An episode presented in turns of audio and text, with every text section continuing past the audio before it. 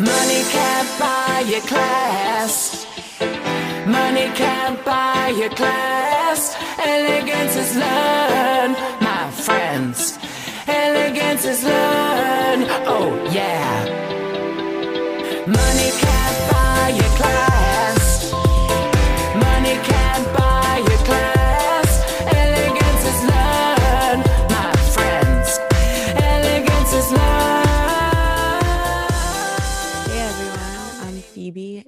This is Gemma, and this is Money Can't Buy You Class, a podcast about reality television through a critical lens.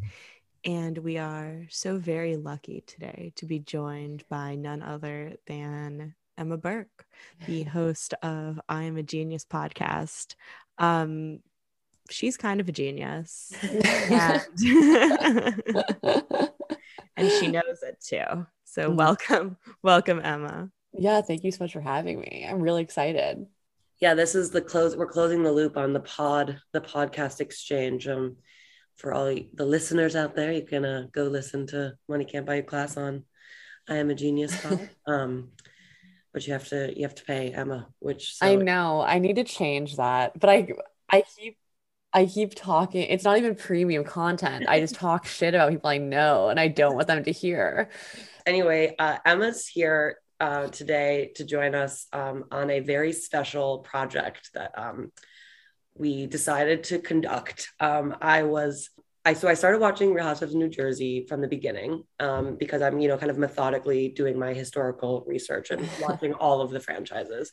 And um, New Jersey seasons one through four are pretty excellent. Um, we will talk about that, but to kind of kick it off, um, we are reading this book called Cop Without a Badge.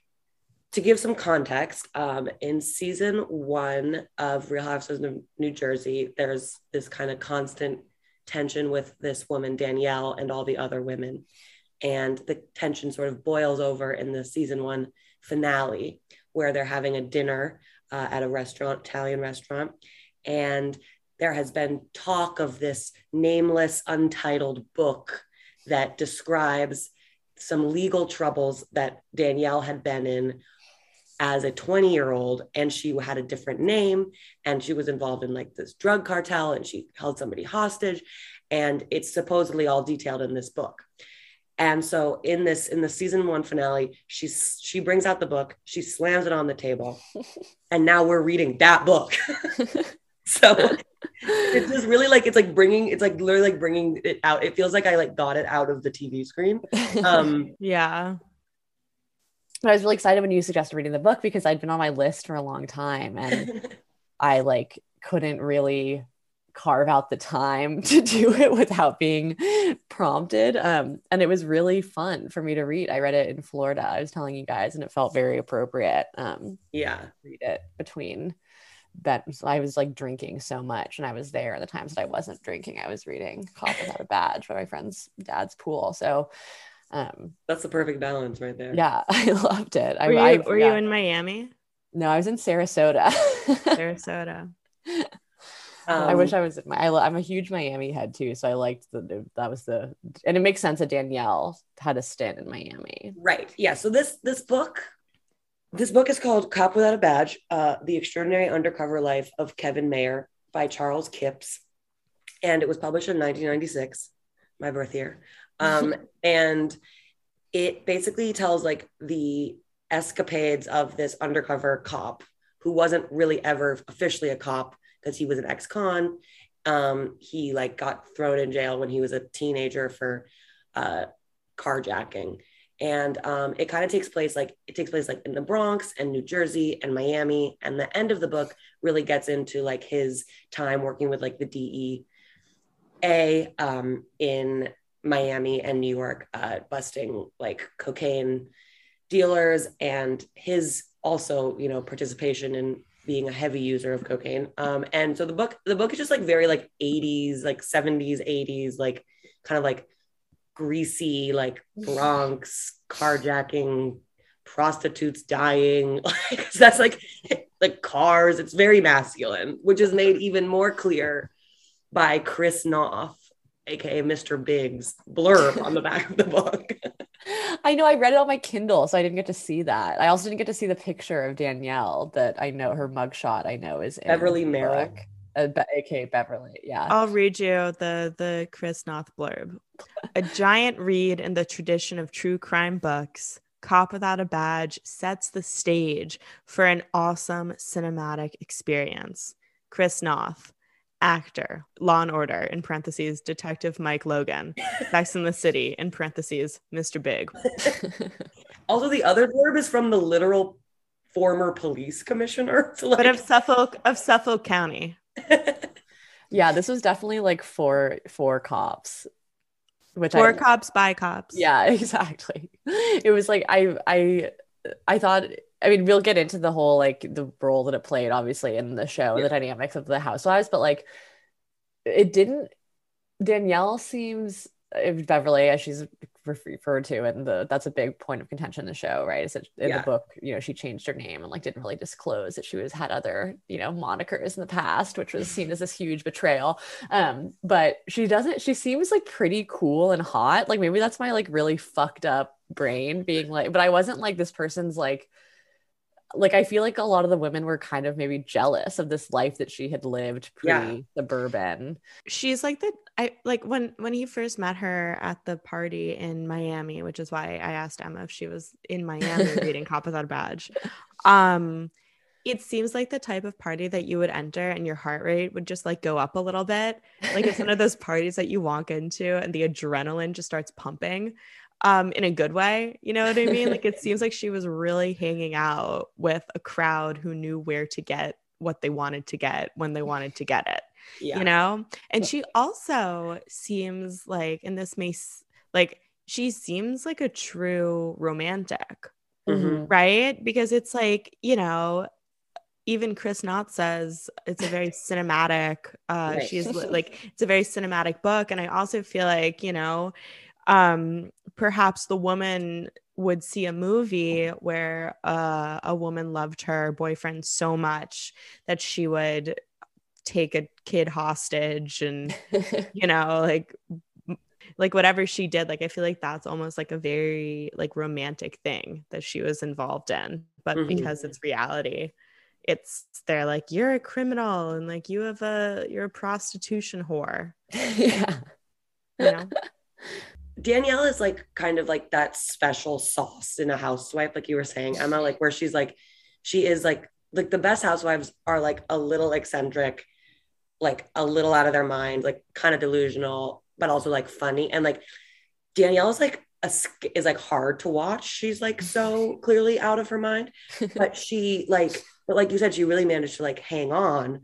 And I just like thinking about like this like trajectory from like having this life as like you know kind of like a party girl like getting involved with like the wrong guys and like then like becoming like this like staple in this like book but this like kind of periphery but like by far the most compelling female presence in the book you know um and like then like to the housewives like that that that tracks you know like it does feel like she's a person who's always been attracted to like drama paranoia or something like makes her a really good candidate for reality tv well, she's also like very like a true melodramatic. Like I think kind like Phoebe, which I always kind of link with like a true romantic as well. You know, like I think she, I totally agree, Phoebe, that she like, I really, I don't think relate is the right term, but as like another like kind of true Pisces like psycho, like I really was like.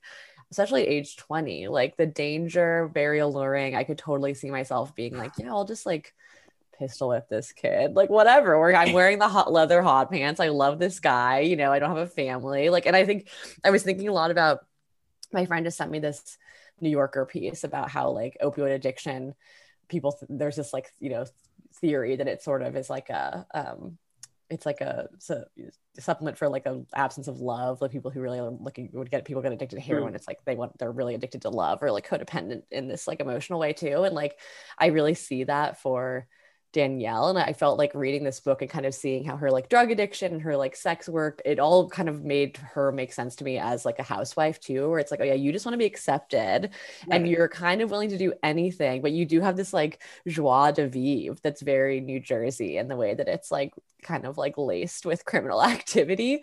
Um, Right. it all kind of it felt very kind of like old fashioned like yeah like late night soap Yes. and, and it felt very like if i was teresa giudice i would feel jealous of that life you know because they're all in the same place but she just has all of this explanation for the way that she is versus like teresa is also fucking insane and kind of miserable in her marriage and like shackled to like her new jersey suburb like doesn't really have the like exposition Right. if that makes sense Yeah. Yeah. And I think that, like, another thing about Danielle is that she constantly feels not safe. Mhm. yeah Right. totally. So she, like, like part of her, like, goal in because, you know, she, she very ob I mean, who knows what host of like mental health issues she has, but like, I guess what I see in her is like a tremendous amount of like PTSD. Yeah. From you know from growing up and from like whatever her childhood was um and i think that like part of that is she has to constantly be surrounded by by men Yeah. Right? And i think that again like that's also like a super romantic way to live through life is like as this like femme fatale who just goes from like man to man and is like always loved and like knows how to manipulate but at the end of the day all you're doing is like manipulating yourself you know? Um totally. but yeah no but and but it's also like i mean part of like the thing about the housewives is it's such a unique um it's such a unique like uh like like age to see to see women who have a desire to be seen Mhm. you know and especially in the early 2000s which is when like new jersey started uh it wasn't it wasn't like oh like i'm a businesswoman and i'm gonna do xyz and i'm single and like i'm proud and Mhm. whatever like it's not like a heather gay or whatever like you know you have these women who are like of a certain age but still have this like need that as you're saying when you're 20 years old like you have like when you're like a very very young person but they somehow still have it and that like in and of itself almost seems like a like a mental illness Right. Totally. And I think that's something too that we're kind of losing with new franchises. Like Yeah. Girl Boss, Woke has kind of, you know, yeah, it really is a shame because it's like, I do think there's something, even though it's like obviously kind of exploitative and really dark to see like Danielle's like house of horrors where she's just like projecting so much onto her daughters, like the house is falling apart or whatever. Oh. Like, I do like that there's no sort of like aspiration. It's like, this is just like how this woman is, you know, and it's very honest and compelling to me. Danielle clearly like does not does not is not tethered to the same reality as other people. And she has like really true like delusions of grandeur that are very romantic that do that are like you know posing her as like that she's in danger that she's being victimized. Um, but she um but it feels like this book is like where she thinks where she lives in her delusions. Like this like weird like grisly like soapy cinematic like really like cheesy cop drama like I, I does feel like that's what she what she thinks these and that's kind of what she made i mean you know new jersey is not not like that watching it you know they kind of follow that how that kind of format or formula Totally. Yeah, she's just like Shutter Islanded herself into this period of time. like especially in like her arc where she's you know feuding with in season two when she's like had her big feuds with the women um and she like basically gets these like two ex mob guys or they i don't know if they're actually ex mob but they're like ex cons and they like are like her her like bodyguards and like her entourage. And it's like so insane to watch it because and she keeps like she keeps saying like that she's gonna like somebody's gonna do violence to her she's gonna do violence to other people. It's really um and like that like phoebe you're saying like sh- she's surrounded by men but like that all made a lot of sense reading this book. I was like oh yeah she probably does like she probably does kind of feel like endangered you know? I know, and just like her really, yeah, my them her like mob guys are my favorite like Yeah. characters I think in any housewives show ever. Like there's one like event that Danielle goes to which is like mm. a like beers and broths like really down home like fundraiser for a child with cancer and she shows up like in a Bentley with like Louboutins on and like she brings like 10 men including like the head Yeah. of the Hells Angels and like these guys that just got out of prison because she like needs protection at this event and it is like it results in like one of the best yeah like confrontations I think in in my opinion in Housewives history. Yeah. I mean, she also was like, she's like, I'm here for my speech. And the family of the child with her is like, excuse me, who are you? I know, and she keeps being like, I think it's better for everyone if I leave. Like, 'cause you don't know what these guys are gonna do. And like then they just show like a shot of the mom with the child with cancer, like not really reacting. Like the editing is with da- around Danielle is also so Oh, good. it's so good. Right, because it like definitely solidifies that like the world that she lives in is like not the same like conscious reality that like everyone else, including like the viewer, Yeah. is a part of. But she- Yeah. she's like she honestly she really frightened me, like especially that night. Just because like there really is that point, like that's a night that Teresa's like, "Hey, honey." Danielle's like, "What?" And Teresa's like, "His bitch better." And then they start like chasing each other in this like adult woman game of like freeze tag, you know? And then like Danielle hides behind the bushes and then she comes like sobbing, like having like a literal panic attack, comes out. Ashley, who's Jacqueline's daughter, like kind of pulls her hair. And then Danielle just like is like, I don't even know what's wrong with her. She's like, she pulled my scalp and my hair came out. And like, I have the proof and like, I got it. And then like, she calls the cops. And then again, like, the it cuts to the cops being like, oh, yeah, like, don't worry about it. Like, she, she like, Danielle calls us all the time. Yeah. And you're like, oh my God, like she's involving the fucking cops in her life about like delusions of like mm. her paranoid delusions like all the time.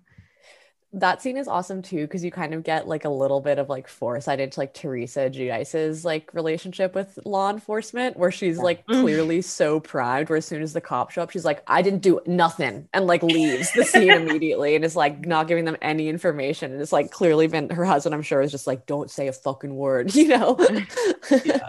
well i mean that is the funny like that's the kind of the interesting thing about this um about like like the pairing of the book because like the beginning of new jersey like it is pretty immediately like because of danielle like there is a pretty immediate like positioning of like crime and like you know like as a part of like the show's fabric and that basically just ramps up all the way through to joe and teresa's arrests Mhm. um and like you know i think like we've talked about this with other a couple other people on the podcast but like you know like there's kind of like a shift that fe- people are feeling that like the housewives is kind of like slipping into like true crime territory. And especially like this most recent season of salt lake city is like kind of shot like a like a true crime documentary. Um and i think it's kind of just interesting to like that Danielle was kind of like this the foray into that because that that kind of feels like the origins of that kind of you know existence because and but it but it wasn't like a financial crime you know it was like it was kind of like a crime of passion or like a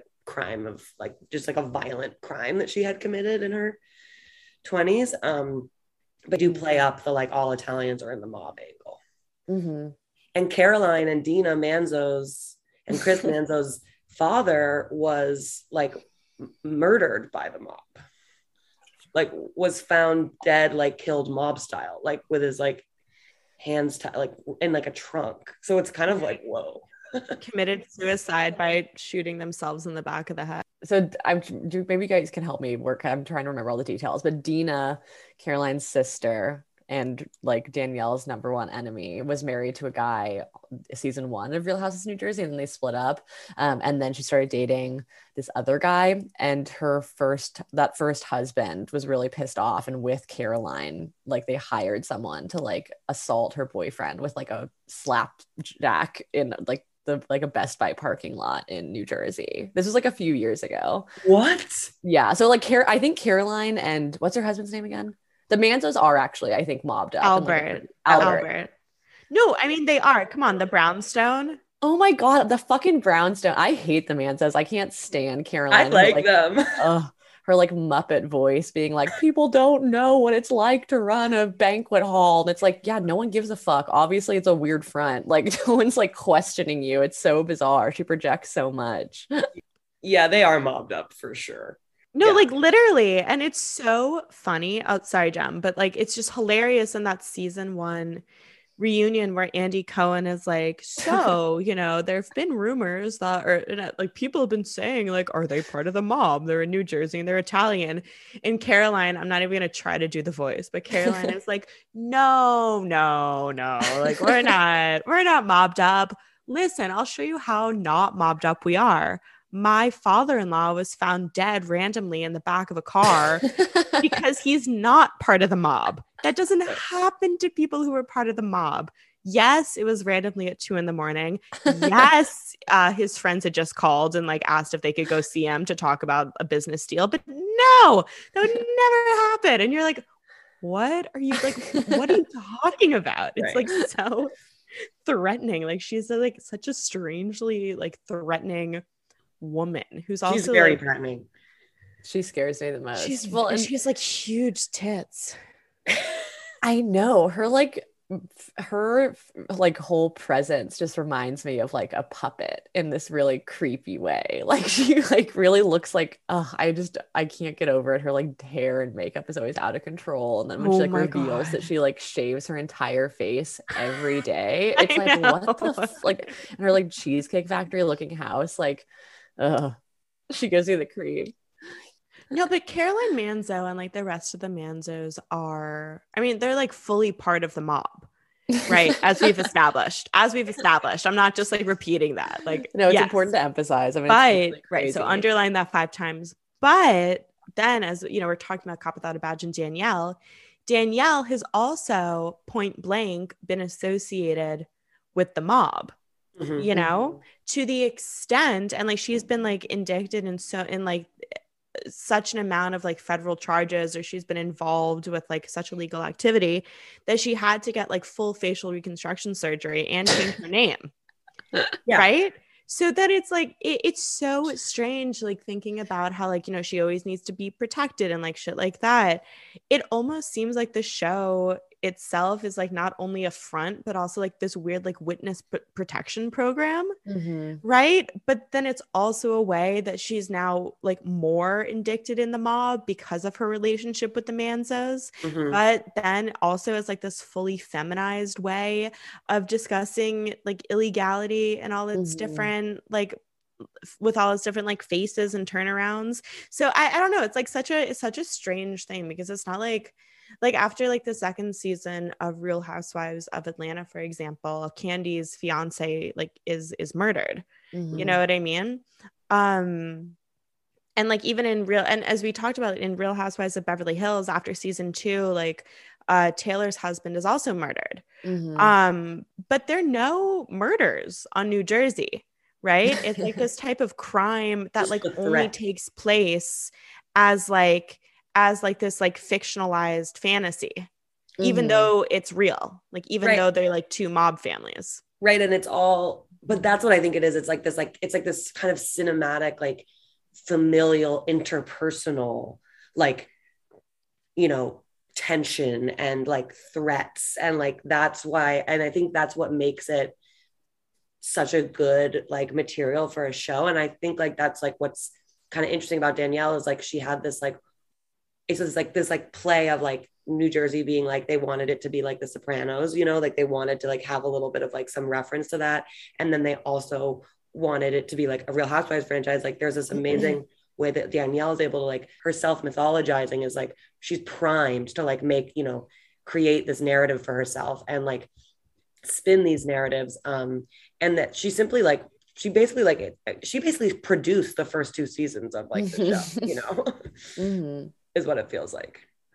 yeah Totally. Yeah, it does feel like yeah, it does feel like this franchise is like the most self mythologizing out of any of the other franchises. Yeah. Like it like even just like Teresa being like I'm a really sweet person like constantly and then like also calling people like bitch like you, Yeah. um, you being ready to pop it off at any moment. And like Yeah. like Caroline being like, I'm an amazing mother, and like all of her kids are fucking losers, you know, or like you like and or even just like this like presence of like Italy being our home and that being like kind of like true on a spectrum. And there's like a lot of insecurity around people's like proximity to Italy and people's proximity to Italian culture and like people's proximity to the crime family. Like it all feels like really like everyone's sort of like self myth is very insecure at all times which I think is great for the show because it results in a lot of like kind of like yeah very heated personal fights because people's ideas of themselves are constantly being tested by each other Right. And I think it makes it, I think the drama feels like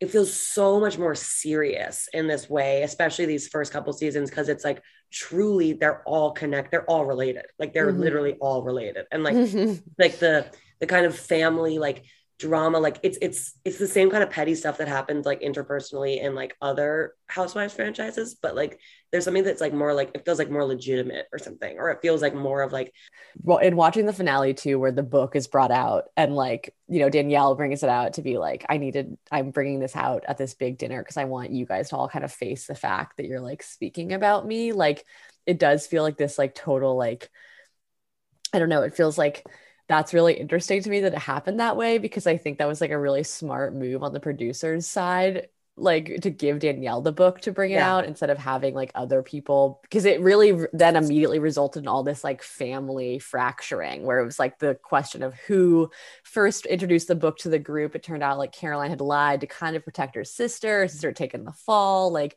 Jacqueline who's like you know family by marriage was completely left out of this whole plot and felt really maligned and then like Teresa just it was her dinner and she felt like it was kind of like taken out of you know she lost Right. control of her family Italian dinner and like I I don't think that whole like the presence of the book, the existence of the book, and the reveal in that way would have been effective like in any other yeah city.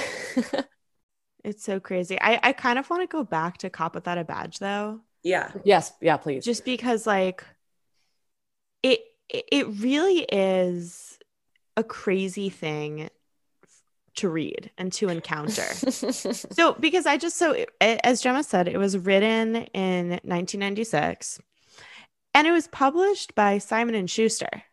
You know what i mean? Like it was published. It's, it's it's like a pretty big book i mean not like in the in like the art world or like the literary world but like it was a big book. Like simon and schuster is like you know for those who don't know it's like that's huge you know? Um um so so so first of all to like have a book of like this type of like commercial caliber on this show seemed like strangely grounding because like when i when you're watching the first season and i guess that this like ties into this like weird nouveau riche liminal space like i didn't think that this book would be like such a such like a big deal. Like i thought the book would just be published by some like random yeah. like New Jersey based publisher and like it would all be in like like Comic Sans or whatever. But like it's a legit book and like it's it's like legitimately tracking like the life of someone. It's like an undercover or or it's like an under um appreciated like hero in a sense. Mhm. Um but but as Gemma, like I think that's something that like Gemma you were talking about was like the fact that like the book seems like a prop. Right. And then to like actually like it's just like a weird thing mm. to be able to like then like encounter the prop, but not only like have it as an object, but to like actually read it and to like actually like put yourself in the shoes of like the woman in the show who were like also Right. reading it and to like understand her through that lens. I don't know. It's just it's just strange because it's like these women like exist beyond like the scope of our like daily reality or like even if you see them or like run into them um it's or like go to sir or whatever like it's different because like that's still part of like the facade of them but at this this book just seems so like um like like adjacent Mhm. that that it it was um I, I don't know i don't really i'm like i feel so much discomfort with it like i or, or i feel like the book has like this weird like surveillance camera in it that's like watching me or something like i don't know like what did it feel like even like somatically to like read the book to you guys because it just like i i couldn't put it down but Mhm. then I also was like disgusted by it. But then I also was just kind of like, I felt totally dissociated from myself because of the reason why I was reading it, which was to like discover Danielle in the same way that the housewives discovered Danielle. Right. I mean, I felt I felt like reading it like almost like in a way like kind of like debunked some of the like mythologizing mm-hmm. that like like it kind of to me like kind of peeled away like the like production of the show. You know, it kind of was like kind of was like okay, this is like some like random book that's like like we were saying like is like really cop pro cop like really like dudes. It, it felt very male to me and that was interesting. I actually thought about that a lot like this like book that's like incredibly masculine that like the only women that are in it are like brutally murdered or like dating or like are like you know prostitutes. Like like i don't know why i had such a response to it in this gendered way but i really felt like this was like a ma- male book and i thought that like it felt funny to think about this book entering like this like hyper feminized space of you know the real housewives world and like and it was really funny to think like i kept thinking about like them reading it i'm like this is cracking me up to think about like teresa reading this book you know because she she definitely didn't read it um to like finger under each line. Yes, exactly. I was gonna say jury's kind of out on her ability to read, period, let alone. It definitely felt super 90s to me. Like I think just like contextually, you know, like post OJ, like Yeah. and like thinking about just like the kind of like I don't know, moral panic that was happening at the time about cri- the presence of crime. Um, but I didn't have a super like I kind of just like I read it really quickly and I mostly like I really just focused on the Danielle parts too. And I think I was just thinking about how it felt like a real like kind of like formative moment in the franchise. I think for kind of like establishing this like what would become a go-to sort of moral like north star for housewives who were all really morally ambiguous which is like protecting like the children or like the sort of like pious relationship to your family you know and like and i forgot that like you know because that was the whole thing right was that they were like this is like now we know this person is dangerous and unsafe and had this really salacious life and that makes her worse than us and an immoral person and then the whole like fight kind of like peaks when they're like we don't want to talk about this in front of our kids when she Mhm. brings out the book at this dinner but like right before the book is brought out like teresa is like sharing like really graphic perverted details about her and her husband's sex life to the entire table and everyone's like Yeah. loving it you know um and i imagined reading it too as a housewife and being like i would have been so fucking stoked if like someone that i kind of felt eh about had this book come out too like it really instilled in me like the word like base level horrible kind of like feminine urge to talk shit you know Yeah. then i think like i don't know it just it felt like it as like you were saying like a sort of like piece of pre-existing material to like supplement the plot line of the show it really had like a ripple effect throughout the entire for like every housewives franchise in like a pretty substantial way especially because this was like an early an early franchise Yeah. Um, and I was thinking about that. I t- I didn't think a ton about the book in general because I was just like, oh, like I was like, well, this is like a true dad, like pick Yeah. it up at like a Walgreens read. But I guess if Simon, yeah, it is like a significant, and it has a ton of Goodreads reviews that were not related to Housewives. So I think people are reading it still, which is kind of crazy. That is so crazy. It's weird. It's like such a strange part of it's like su- it's like such also like cop propaganda, propaganda as they say So on Twitter. People love that though. I feel like that's like the most like that will never be a genre that dies. You know, like, right. No, but it's like Catch Me If You Can or what's that like uh movie about like cocaine with uh Penelope Goodfellas? Cruz. Oh, blow. No. Yeah, blow. like I could just like that was like what I saw when I was like when they're like speeding in their like sports cars in Miami. I was just like, that's totally Penelope Cruz, just like Totally. doing lines with like and it's kind of fun. I do kind of get it, you know. Like I think Yeah. it's like a, it's a, it really holds up. Mm. Well, it's also all of the, I, I don't know. It's like always like it's kind of a confusing genre too because it's like in some ways it's like kind of like anti-carceral or like law Right. enforcement because it is still like oh well this guy like obviously had a lot of skills and talents and was like wor- he was more than just his the crimes that he committed and then, Yeah. you know there's like moments of like some sort of like moral complexity that you know are accidental for sure but even just like danielle's like you know like the line that i like am obsessed with where he says you know he's like a really deep like take on danielle is that she has no morals but she's a good person yes. um, as a sort of like it's like it's kind yeah it's kind of forgiving it's kind of you know it's kind of nice like he like makes sure she doesn't go to prison because he doesn't think that would serve her you know but then ultimately it's like she's a co-core and i wish she was dead so like Yeah. I mean, like, right. And I think that like he just really likes having sex with her. And he's like, if someone's this good in bed, they like can't be a criminal. I'm gonna read the part where we meet Beverly Merrill, who is Danielle's dog.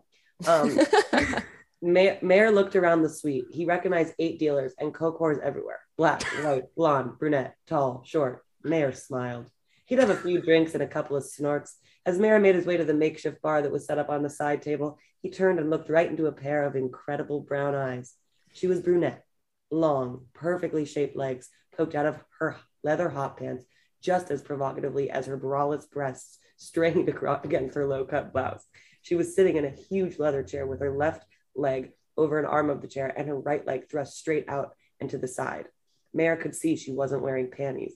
As he stood there gaping, she slowly kicked her left leg up, flipping a high heel shoe and on her toe.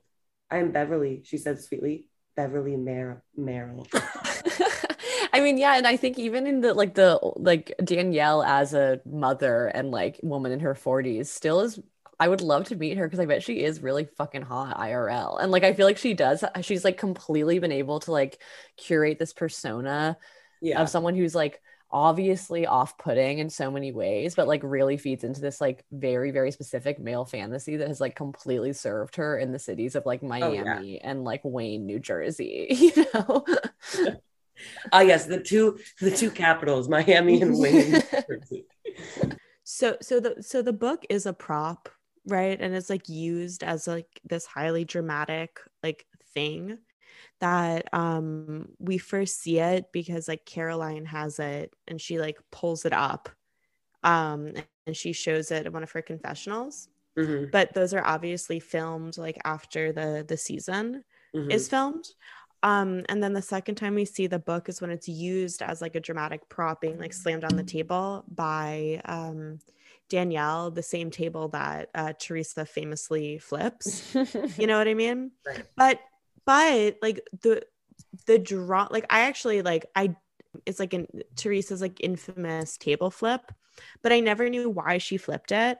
And then even when like you start to hear about the book, it's like deeply unclear what this book is Yes. Yeah. Mhm. you know and i think that that was part of what i meant by this like weird like invisible prop where it's just like we don't know what the book is we don't know who found the book we don't know who like distributed the book all of this like happens off camera Mhm. right and then also like all this shit with danielle staub like aka beverly merrill like happened in the past right? Like it also happened like off camera and i think that that can like even be like super off-putting to think about like how the show is almost just like the series of like reactions Mhm. about like very real things that that happened but like weren't i don't know like that weren't caught by the camera or or whatever but i don't know like the book functions as like the like this marker of like plot or as like the like central element of the first and second seasons but like none of this shit actually ever happened like ever ever was filmed and you don't really know it. And like there's this like weird ambiguity. And i think that that's like it's a similar ambiguity that like becomes the becomes like the point of tension in following seasons Mhm. is like the ambiguous nature of like who said what. Mhm. right. And i think like like when they introduce it in the show like like i was kind of saying like it's like no one gets the details of the book right. Like like danielle's like yeah this is a book like my an old boyfriend of mine wrote so i was like wait the writers are you know Yeah, but she's That talking was Right. very confusing to me too. Kevin Maher, and I was like, so I literally reading, I was like, wait, so this guy dated Danielle? I know the like the And narration. then I'm like, I was oh really no, no, confused. okay, Mayer dated Can- Danielle, who's like the subject of the book, and like Teresa is like, it says you did all sorts of stuff, kidnapping, and like, I mean, there's a very, very, very, there's like three sentences about like what the crime was, and like, I don't know where they got pistol whipped from because it doesn't say that. I don't think any of them, including Danielle, have read it. Yeah, right that's also a weird feeling, right? Like that's a weird, that's a weird feeling that we have now read it because it feels I like we know. know something more, or it's like, like I said, like it kind of like debunked it in this way. It's like having the physical object, like changes the way that you like see it being kind of like mythologized or see, it, it, it takes it out of the context of this like structured narrative that we're supposed to have an opinion about you know Mhm. I thought Which is why was- it's also doubly weird that it's like published by Simon and Schuster, and it's not just like because it's not just like a New Jersey prop. Like you were talking about, like uh, like Emma, you were talking about like the bunny Mhm. with uh in Real Housewives of Beverly Hills, which is like part of like the quote unquote like Andy Cohen like clubhouse or whatever. Like Mhm. it's like literally something that like only has its context in Real Housewives of Beverly Hills, but like Cop Without a Badge has like a whole life totally outside of the franchise um Mhm. and it's not even about danielle like that's the other thing where it's not just like you could google like danielle staub like past and you would like find this book like it's it's so beyond the intricacies of google that like you Mhm. really would like it, it's just like very unclear to me how you would how you would find this like honestly like kind of random book if you weren't just like fully interested in like the secret history of like the nypd who found it like was We it don't A know. Producer, definitely a producer. you think Right. so It must have been because Do yeah, you think so producers knew about this book like a like a Having her on the PhD and like research science or whatever. like someone who like literally has devoted their life to like library, like like you. you Yeah. know? I mean, I have thought about that in terms of like be I would love to be like a bachelor producer and, and try, like I think that my skills that I'm learning in grad school really lend itself to doing deep dives and anyone who wants to be on reality TV and could find shit like this. But I think if it was if it was completely about Danielle, it would have been like and it was just like 250 pages of like yeah like her pistol whipping people or like really crazy shit you know that is as dramatic or severe as the women are making this seem like it is like i think that wouldn't be touchable. Like it mm-hmm. reminds me of like house of hilton. It's like even though house of hilton is like i mean you guys just you just talked about on the podcast. It's Yeah. like pretty like you know it's like for, I don't, who knows how verified a lot of that information is, but it's still like an entire book dedicated to like the trauma and like transgressions of Kyle Richards' family, and Yeah. like no one's ever brought that up yeah you know, yeah. or even just like even like the times that like um Faye Resnick's book has been mentioned has always been really like shh, you know like that's like really like tight lipped like anything Yeah. that's actually condemning I think you can't really go there. So this is kind of like a good medium of like adding fuel to this Danielle Staub fire without actually like putting her in like danger or like condemning her past you know? Right. I I think it's just like I feel like it's a good it's a good like example of like how like these shows and I think New Jersey especially like you know like in all these franchises like there has to be some like extra show like a, outside of the show drama that's going on that like people talk about that's like going on in their lives like this kind of invisible thing that's going on that you just get snippets of and then there also has to be Mhm. like a there also has to be like a couple characters who are having very like interior internal conflict so like for new jersey you know you have like the like foils of like you know teresa or like danielle but like teresa basically like and joe like you know there, there's all stuff written about them there's all these tabloids but like they won't ever really say exactly what's going on in the show and like you only find out much later but then you have like jacqueline who's like just dealing simply with like her very problematic teenager right it's like Mhm. and like that's like i feel like those two things need to be happening at the same time to like Mhm. generate the kind of story making that these shows kind of do also like in terms of like crime language or like true crime stuff like this book is kind of like evidence in a way you know? Like it's Mhm. funny that it's like a book that's like all about like cops and stuff and like detective work but then it also like is this kind of evidence that like helps the women like prove that they indeed cannot trust danielle that like their their gut is correct in some way?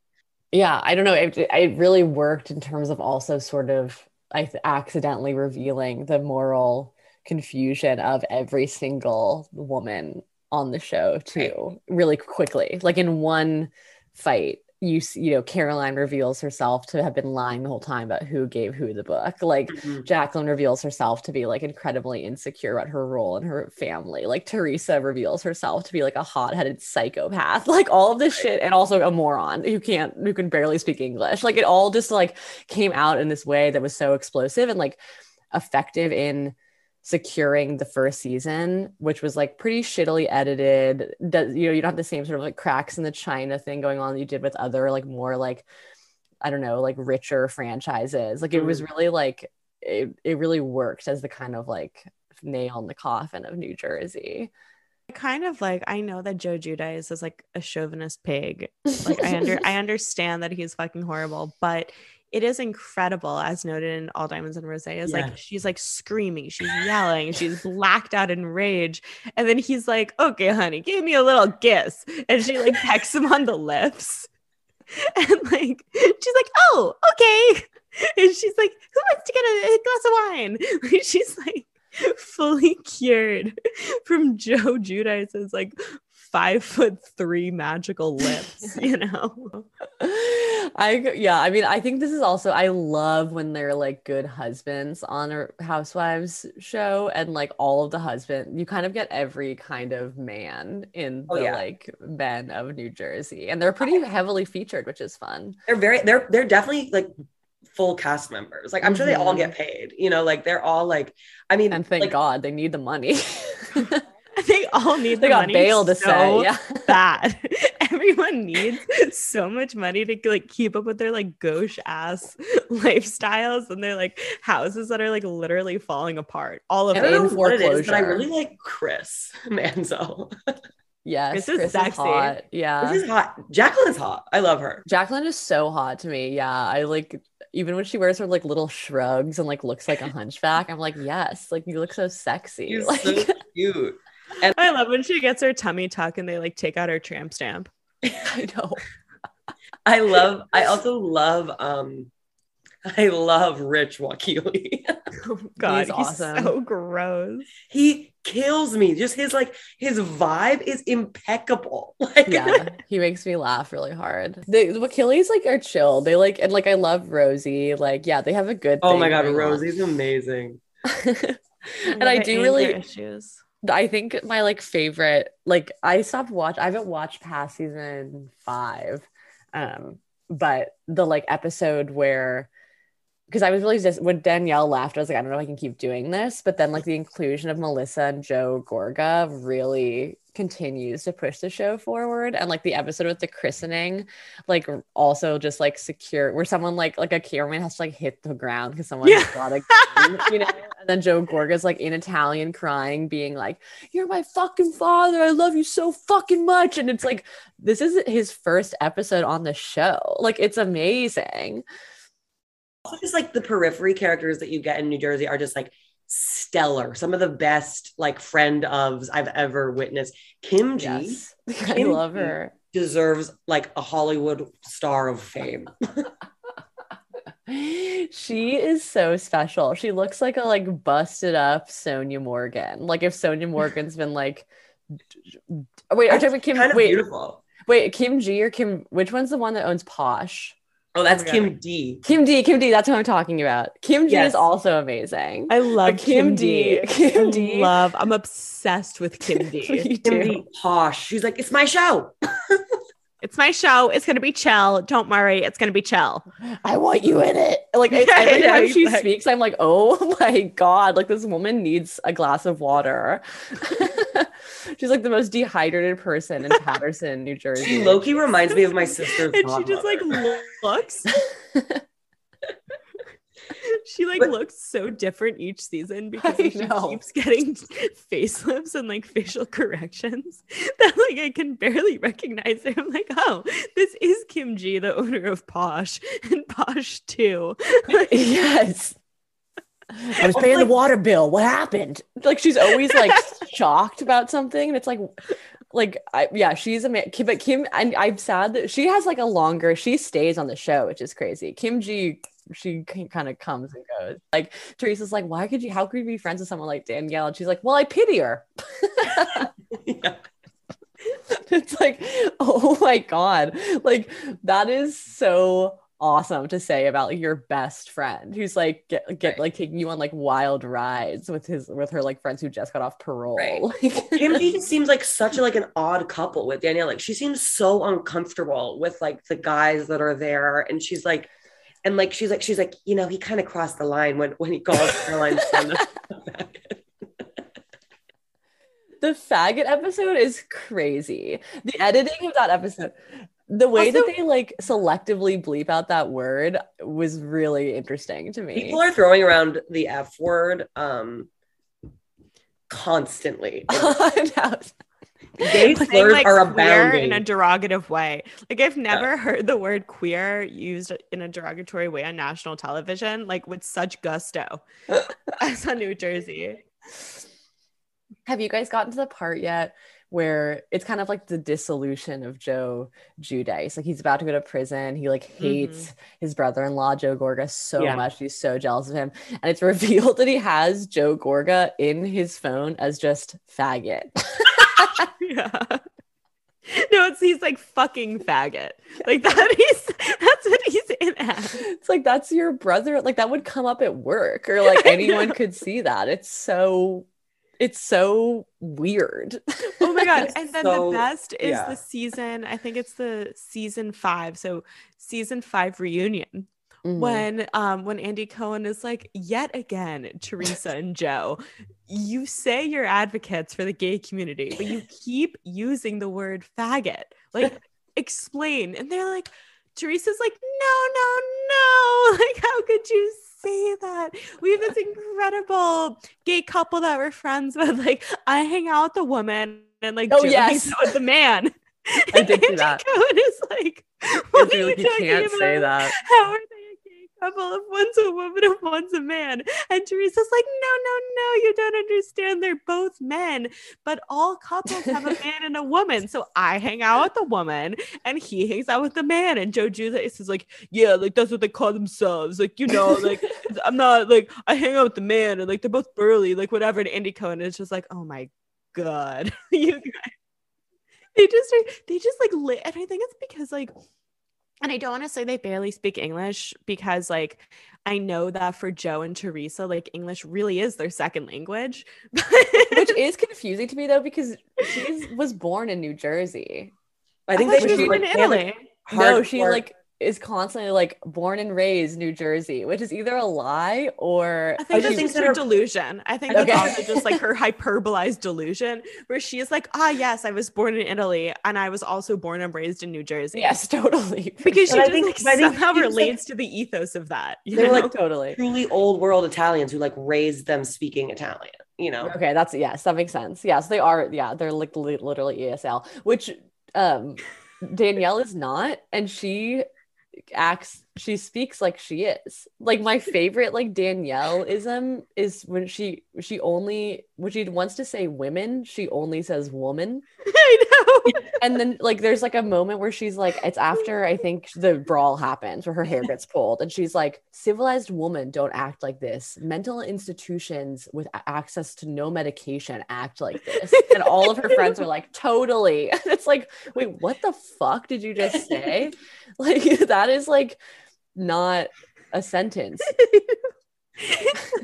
I'm like dying because Teresa's really my favorite in it too. First of all, with all the yous, like and Yeah. They're all like, "Yous don't know." and they all say ain't. You know what I mean? Also, Teresa saying "sandwich." Where the fuck did that come from? and Yeah. that's so my good favorite Sandwich. is when is in like the season finale of season five. When she's having like an all-out screaming war with um with Penny, and she's like, "You said I'm like cracking up too much." She's like, "No, you sent the texties." oh yeah texties is amazing and danielle always says Danielle always says allegi- allegiances, which Oh, I yeah. love too. Watch your allegiances. No one has read a book in this group ever, Or like heard another person speak. or like heard anybody outside of New Jersey talk. Yes. Oh Well- my god, wait, that's like another favorite. Like when she when Danielle goes into Posh and there's like a woman there who's like working the desk and is on the phone, and Danielle gets mad that she like doesn't immediately serve her. And then she like talks to like Kim G or Kim D, owner of Posh, and is like, I love you too much to be treated. Yeah, I love you too much to be treated this way in your store. And I was like, wait, what? But also, Teresa. their like lack of the grasp of the of like the basic grammatical functions of the English language just like even further poised to their just like delusional logic. Well, because everyone's like, t- everyone understands it. Everyone's like, Right. totally, you're so right. I'm so sorry. Teresa's like, Teresa- They're getting a nor'easter, and she's like, "We're getting a Norwegian." and the ingredients is there are too many ingredients is So Coming. coming. coming. I can't. know. Coming. So- Just let her get away with it. And even in that fight that I'm talking about, where she's like, I didn't send the texties. You sent the texties. It was you who sent the texties. And she then like Penny like gets back at her with a dig, and, then Teresa like in the height of like fury goes, Well, it was her. and what a and what a coinky dink. no, it is like a lull a minute. Like New Jersey, seriously, like It's so good. I am like crying laughing. Like when Joe when Joe Gorga refers to like cum in his body as poison. Oh my Like, god. There's too much poison in my body. Like in front of his like three year old. It's like this is so And then grotesque. Tarzan Tarzan is his I know. Also, also Joe Tarzan Gorga, likes it. Joe Gorga um has like an affinity for like cross dressing. He's a full cross dresser. He has since he was a child. Like Teresa like says that. She's like, Yeah, he used to do it all the time. You know, wear a I know, little dress. And they're like it's awesome. It's Andy really Cohen is like, really? He's like, yeah. And then like, and then he's like always flirting with like, he, I mean, he has like closet. I mean, him and Joe Giudice have closeted energy. Like any man like Joe Giudice who's like that evil, I feel like just has to be like unhappy in some like very base way. Yeah, I mean, I think Joe Giudice's homophobia does feel like so old school that it's like you are just gay, Yeah. or like in, you're intrigued by gayness in this way that you're just like has turned into hate. But like, I feel like Joe Gorga is like pretty secure in his sexuality and like Yeah.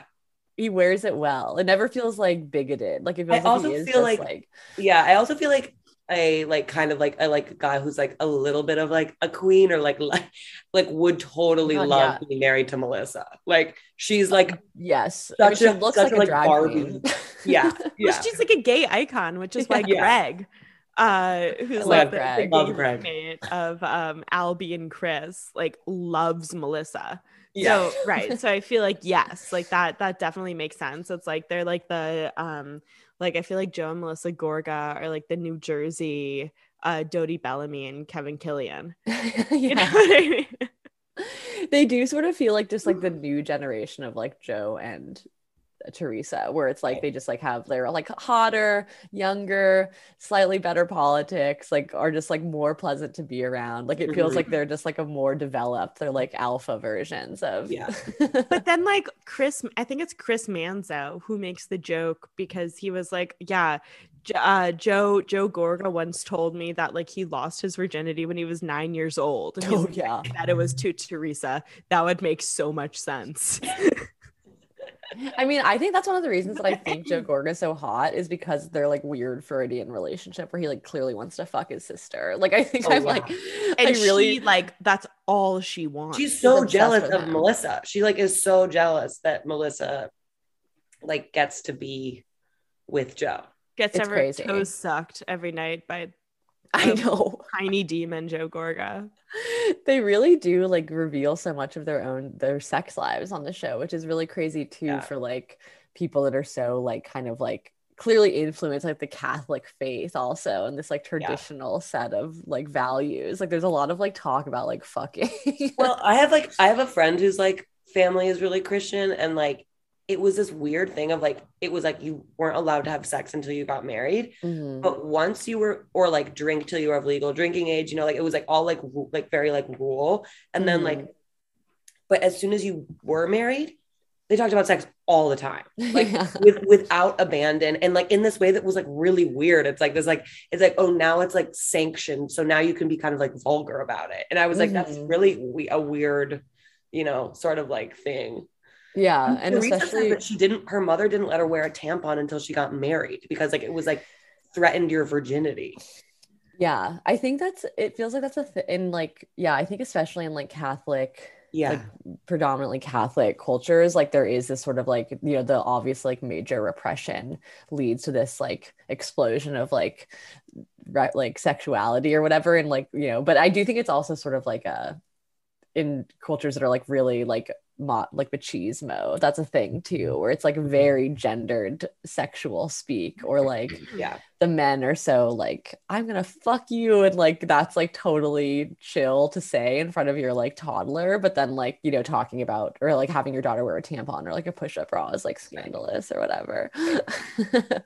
I mean, also like the um the like this kind of ties it back to cop without a badge in a way. Like there's a little bit like of this um like Teresa keeps talking about Joe going away and won't Mhm. say jail. And Melissa says jail one time and Teresa like flips out and they have that like amazing fight. Um but Mhm. like Kathy's like, you know, in New Jersey we say going away because uh some it's it's old school.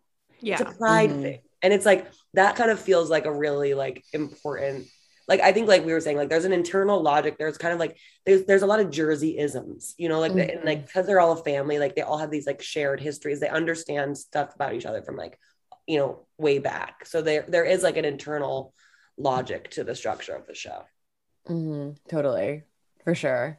Yeah i like to them that feels like an, a further extension of the delusion too so they Yeah. talk about like new jersey culture or even just like mob like italian american culture that's so like like deeply lame now and like doesn't really exist in the way that it once did you know too so them like talking about it with this like re- severity is like so like off base ultimately yeah It's also sure. funny because it's like I, I feel like um f- you do not want to be caught at the same Lower East Side bar with like the bridge and tunnel crowd.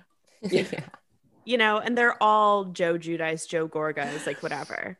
Like you would never ever in a million years be like, "Oh yeah, they seem fun." Like they're Right. just like the fucking worst people ever. i kind of kinda want to find cool. a, a joke i want to find a gorga I'll help. I'll wingman you. please i would love that If they're shorter than me, they're shorter than you. yeah.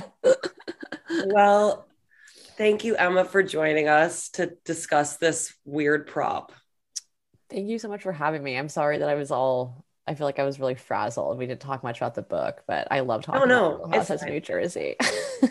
I think I think it worked. I think I think we got what we what we needed. Um, so yes, Emma, like we said earlier, is a host of I Am a Genius Pod, which you can find on Instagram and on Patreon. And um, yeah, I mean, I, I'm I'm gonna keep I'm gonna keep on going with New Jersey. I'm I'm in it for the long haul at this point.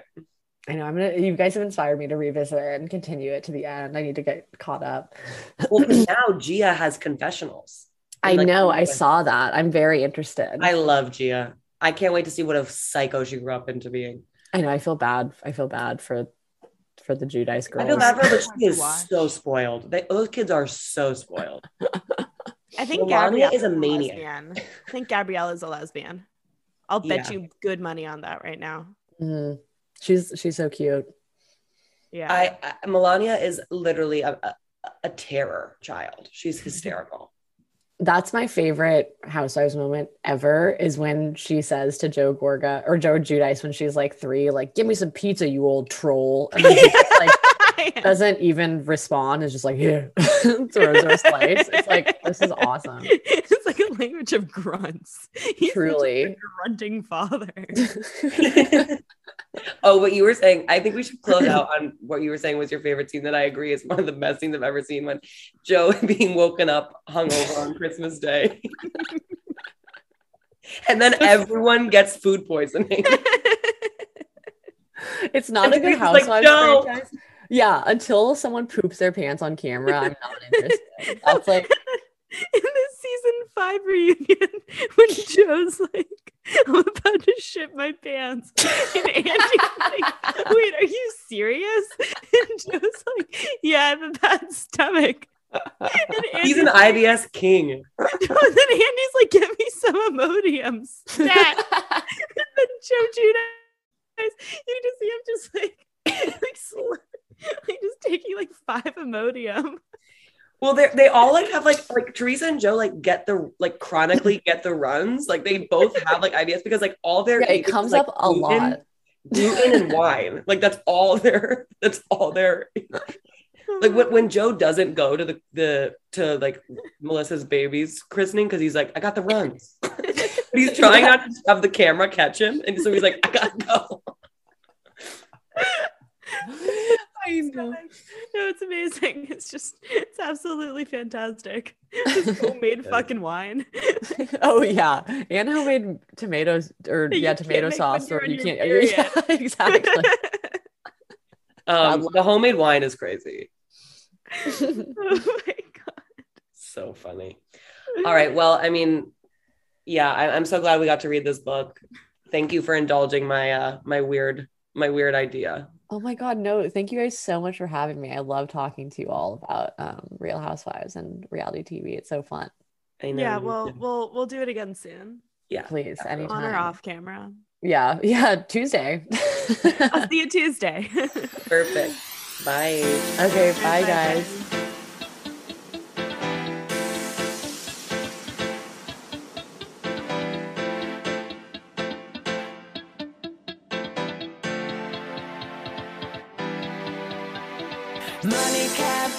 your class. Money can't buy your class. Elegance is learned, my friends. Elegance is learned. Oh, yeah.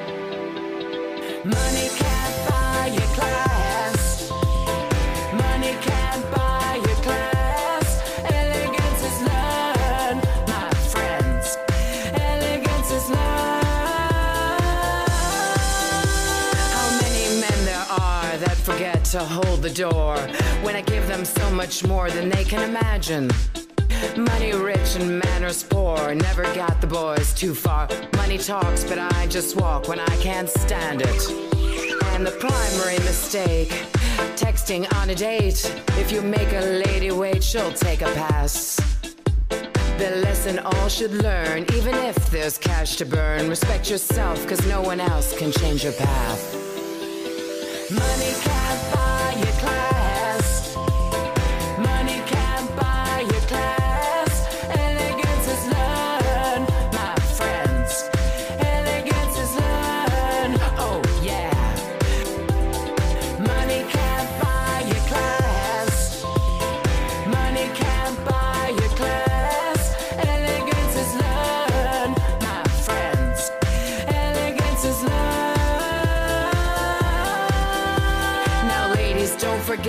to allow the men you've met to exemplify their very best behavior. When entering a room, greet everyone, and soon you'll be invited and entitled to the grandeur. Your company should feel when a conversation's real, even if the topic feels like science class. You can tell where someone's been without even asking him. He's either rude or has some style and panache.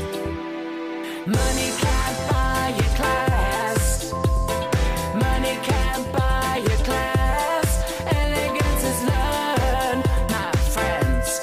Elegance is learned. Oh, yeah.